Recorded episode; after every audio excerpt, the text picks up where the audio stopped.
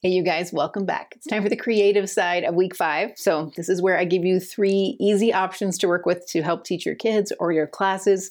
Just remember, my goal here is not that you do all of these. In fact, I'm giving you a variety on purpose so that you can pick the one that works for your family, or maybe you do a hybrid of two, or come up with something else entirely. This is just a way for you to get a creative kickstart so that you know that you can teach these things in new and surprising ways and hopefully pull in a few more kids and get them engaged in their scriptures. I'm going to walk you through the supplies list that you'll need for all three of them first, and then I'll take you into each one and tell you how to pull them off. Okay, first and foremost, I really wanted to shine a spotlight on the Liahona, this ball of curious workmanship, and I found myself wanting to create something that was curious. I wanted to make something that people were confused by and then it comes together. Mostly because I feel like that's revelation, you guys. The, the Liahona is a beautiful guide for what revelation looks like. It is something that we have to figure out, and once we understand it, it can guide us. So I made you a round ball of curious workmanship. Basically, this is a box that you're going to make. It, you have it. The printable comes in a full color version like this, or a version you can color yourself. But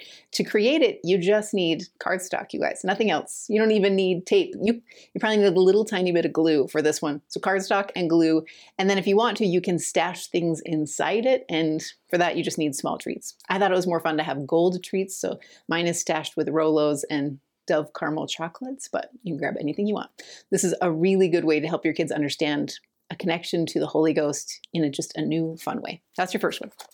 Second one, this is talking about the tools Nephi seeks. I love that his first reaction when he is asked to build a boat is to ask the Lord, okay, where do I need to go to make tools? Where can I find the ore so that I can make a bellows and make the hammer or whatever he needed to create this boat that was not in the manner of men?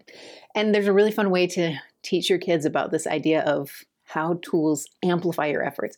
There's a great BYU devotional that we'll talk about here in just a minute that I loved. It was all about being a better boat builder, and I'll give you links to it in the notes. But one of the things he talked about is how we should use tools to amplify our efforts. When God asks us to do something, we should seek the best tools we can. And if we can't find them, we should make them so that we can amplify what our little human arms can do and do something more powerful. And there's a cool way to teach that by showing your kids simple machines. So I'm going to demonstrate for you a simple machine of a pulley, and you can show your kids how a pulley makes a workload easier. But you honestly could do any simple machine. It could be an axle and a wheel, it could be a lever, it could be anything. I'll walk you through it in the notes. So if you want to do it the way our kids did it and do the milk gallon challenge, then you're going to need three carabiners like this. They don't need to be super weight bearing carabiners, just any three. And then also a little bit of rope, and you'll be good to go.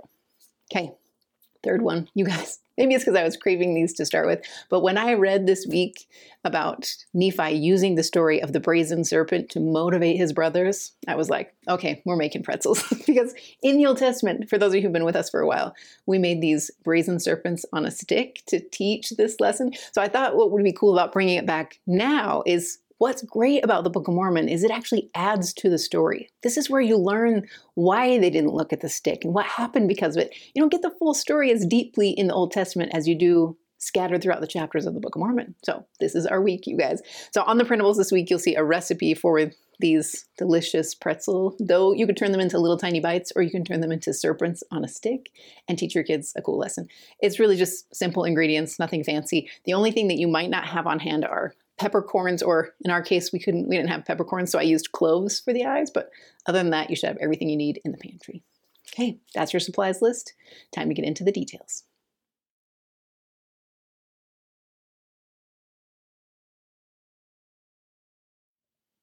Nephi basically gave us an object lesson this week by teaching us the story of the Liahona, something that is given to the prophet when he's supposed to go and do something. It's something that has spindles inside that direct them where to go in a straight course. It's something that from time to time has new writing on it and new guidance about how they should do things. You even see in the verses this week that there's correction on the Liahona at times. There's that one point when Lehi reads it and he's afraid because he's been murmuring. I think that's the Holy Ghost, you guys. It's this beautiful symbol for what the Spirit offers us. It offers us guidance, it offers us course correction, and it works according to our heed and diligence. So you gotta cast a big spotlight on the Liahona this week. And I wanted to give you a printable to help you do that. There's this beautiful talk from Elder Bednar where he compared the two. So a lot of the understandings I had about how the Liahona is a symbol come from his talk. So if you go in the notes, you can find it. It's from April 2006. Basically, what I would do if I were teaching this object lesson I would create the printable first. So make one for your kids. Like I mentioned, you could print the full color or the black and white and let them color it. And then work on the folding. I'll tell you up front, the folding has to be pretty precise. I give you these dotted lines that you're going to score first and then you're going to fold. But if you don't fold them right on the lines, the ball doesn't quite come together right. It's really frustrating. it took me a while to kind of get the hang of it. What I loved is once I did get it right and it did form this little ball, then every time I opened and closed it after that, it went together smooth. Like it, you can see it right now. If I like pull it open, you can see that when I push it back together, it comes beautifully and neatly into this like spiral pattern. The first time I tried to fold it, it did not go beautifully and smoothly and easily. And that's something I love about it. If I was going to teach this in a class, I probably would have a stash of treats. For me, like I mentioned, that we did Rolos and little, you know, gold covered candies of some kind. I would put those in a jar and then use some of the verses from Elder Bednar's talk. In the notes, if you go in the creative notes, I've pulled out a whole bunch of them, plus a few more that teach you things about the Holy Ghost. And I would just assign it out. So give your kids a couple of those verses and say, All right, you guys, I want you to read these verses and tell me what it teaches us about the Liahona and about the Holy Ghost. Some of them are one or the other, some teach both, but I think there's a lot to be learned from your kids' vantage point. What do they see in those verses? And how can they teach it to everybody else? And then when they do get the guts to speak out loud and say what they learned about the Holy Ghost, they get to add a gold treat to their Liahona ball. The goal being that by the end of class or the end of your family's lesson, everybody's got a full ball. You know, everybody has this full ball of goodness to remind them what the Holy Ghost is like. And then I would take time to talk about the process of folding that it's hard, right? It's hard at first. And once we get those creases set and we get things in motion, it gets smoother, it gets easier, and it can offer us more. That's the gift of the Holy Ghost. And I hope this bizarre little ball of curious workmanship made out of paper will help you teach that.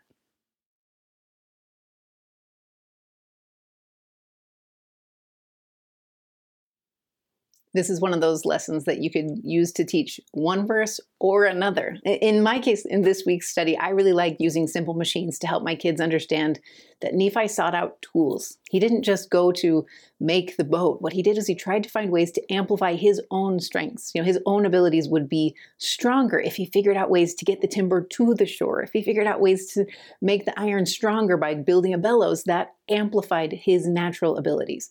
I love that piece, primarily because I listened to that um, BYU devotional. So if you go on the notes, you can find it. It's from his name is Christopher Mattson. I believe he was he's a professor of engineering, if I remember right. So his ideas on building a better boat I thought were fascinating. He compares Nephi's boat to the brother of Jared's boat and talks about how we can use their boat building to help us understand our journeys. And he's the one that emphasized this idea about tools, tools being a way to amplify our own efforts. And then he applied it to our life, things we do right now. Like we can use the tools that the church provides, like the Gospel Library app and other sources that they give us to amplify our efforts to understand the gospel, to teach the gospel, all kinds of things. I also think he encourages you to make your own tools. So if you get in a calling where you're like, I don't know how to do this better, you have to trust that there is ore in these hills and that the Lord would never give you a calling without giving you supplies. You just might have to put some effort in to get those supplies to come together the same way Nephi did. So that's where the simple machines challenge comes from. It's from that talk, he references simple machines as a way that Nephi probably used to amplify his own efforts, that we should do the same. So honestly, you could teach this in a hundred different ways. If you search simple machine experiment on YouTube, I'm sure you can come up with some cool ways to apply this to your kids. For us, we did this pulley challenge because back in 2020, we had this gallon challenge. It was our first throwdown, and you had to come up with some way to use a pulley to lift jugs of milk or jugs of paint. and it was awesome to see the responses of the class because you guys were all over the country and all of you submitted videos of your kids hoisting these huge heavy things because they put pulleys to work. So if you want to try that with your kids, all you need to do is set up a series of pulleys. Basically, you're going to teach them the difference between just trying to lift a jug of milk on their own, just picking it up off the ground, and comparing that to if they attach it to just one carabiner and they pull down, the load is easier. It's not lighter, but the load is easier. When you create a pulley system and you put that jug of milk in the middle, then that load is half as heavy, that you can accomplish twice as much with the same force pulling down.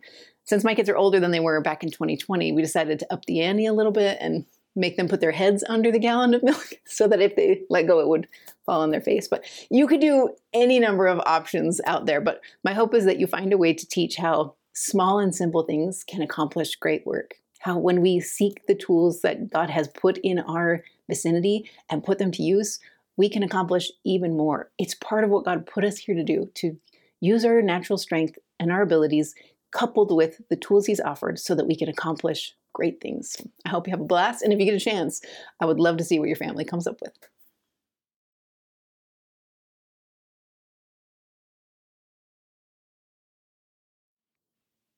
one of the witnesses that the brass plates must have been purer than maybe what we have in our Bible today is that you see Nephi tell us this story about the fiery serpents. That when the children of Israel were plagued with these serpents that were biting people and people were dying, the Savior offered his prophet a solution. He said to Moses, I want you to forge a brass serpent. I want you to put it up on a pole and have people look at it. And if they will look, they will be saved. They'll be healed of this infirmity. And so he does. And a lot of people don't turn. What the Book of Mormon adds that you don't necessarily get as fully in the Bible is that you find out why they didn't, that it's because of the simpleness of the way, the ease of it. It seemed too simple and too easy. It almost brings back ideas of Naaman. Remember in the Old Testament when we studied about Naaman, who was told that he's supposed to go dip himself in the Jordan seven times, and he's like, no. and then his servant says to him, you know, if if Elijah had asked you to do some great thing, you probably would have done it. And, and then he he humbles himself and he dips himself and then he's healed of his leprosy. It's that same sort of feel. So I feel like creating an object lesson that helps your kids remember the simpleness of the way is a powerful one because a lot of the solutions to their everyday problems are simple solutions. They are scripture study, prayer, showing up for youth activities, showing up at the temple, doing the best you can.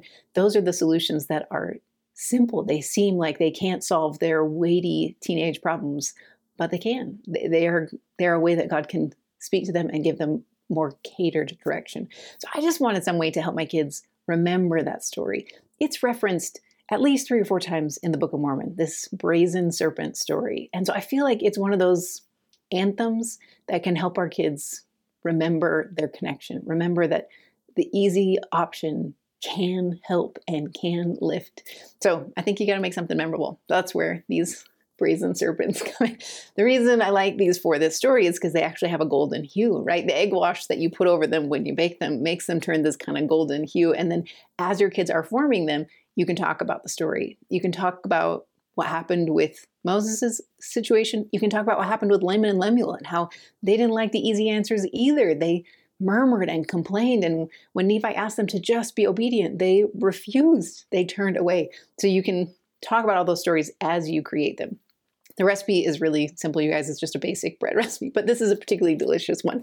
And you're gonna make it the, if you've never made pretzels before, it's a, pretty simple process. Basically, you're gonna make the dough, it'll rise for a little, maybe 40 minutes or so, and then you're going to shape them into snakes. What I like about this for a kid interactive object lesson is they really don't need to be perfect. In fact, the snakes are cooler if they're not perfect. So have your kids roll out their little ball of dough into like, you know, kind of like a fat Crayola marker size rope.